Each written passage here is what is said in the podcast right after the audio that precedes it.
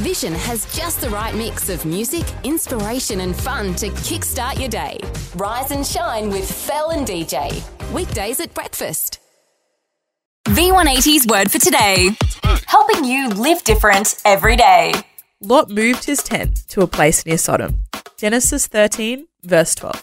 Jesus said, If anyone causes one of these little ones, those who believe in me, to stumble, it would be better for them to have a large milestone hung around their neck and to be drowned in the depth of the sea. Implicit as those words is a sobering challenge to every person who is a role model for young children. Your moral authority doesn't come from your knowledge, but from your lifestyle and integrity.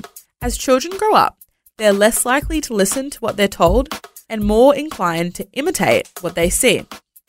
So, where are your footsteps leading? Remember Abraham and Lot. They shared the same family, the same faith, and had the same opportunities in life. But when it came to raising children, Abraham grew roses and Lot grew weeds. But what made the difference?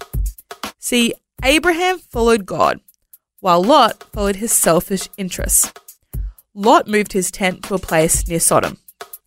Before it was over, Lot lost his moral authority with his family. So here is the question As a role model, where are you pitching your tent? King David also lost his moral authority with his family.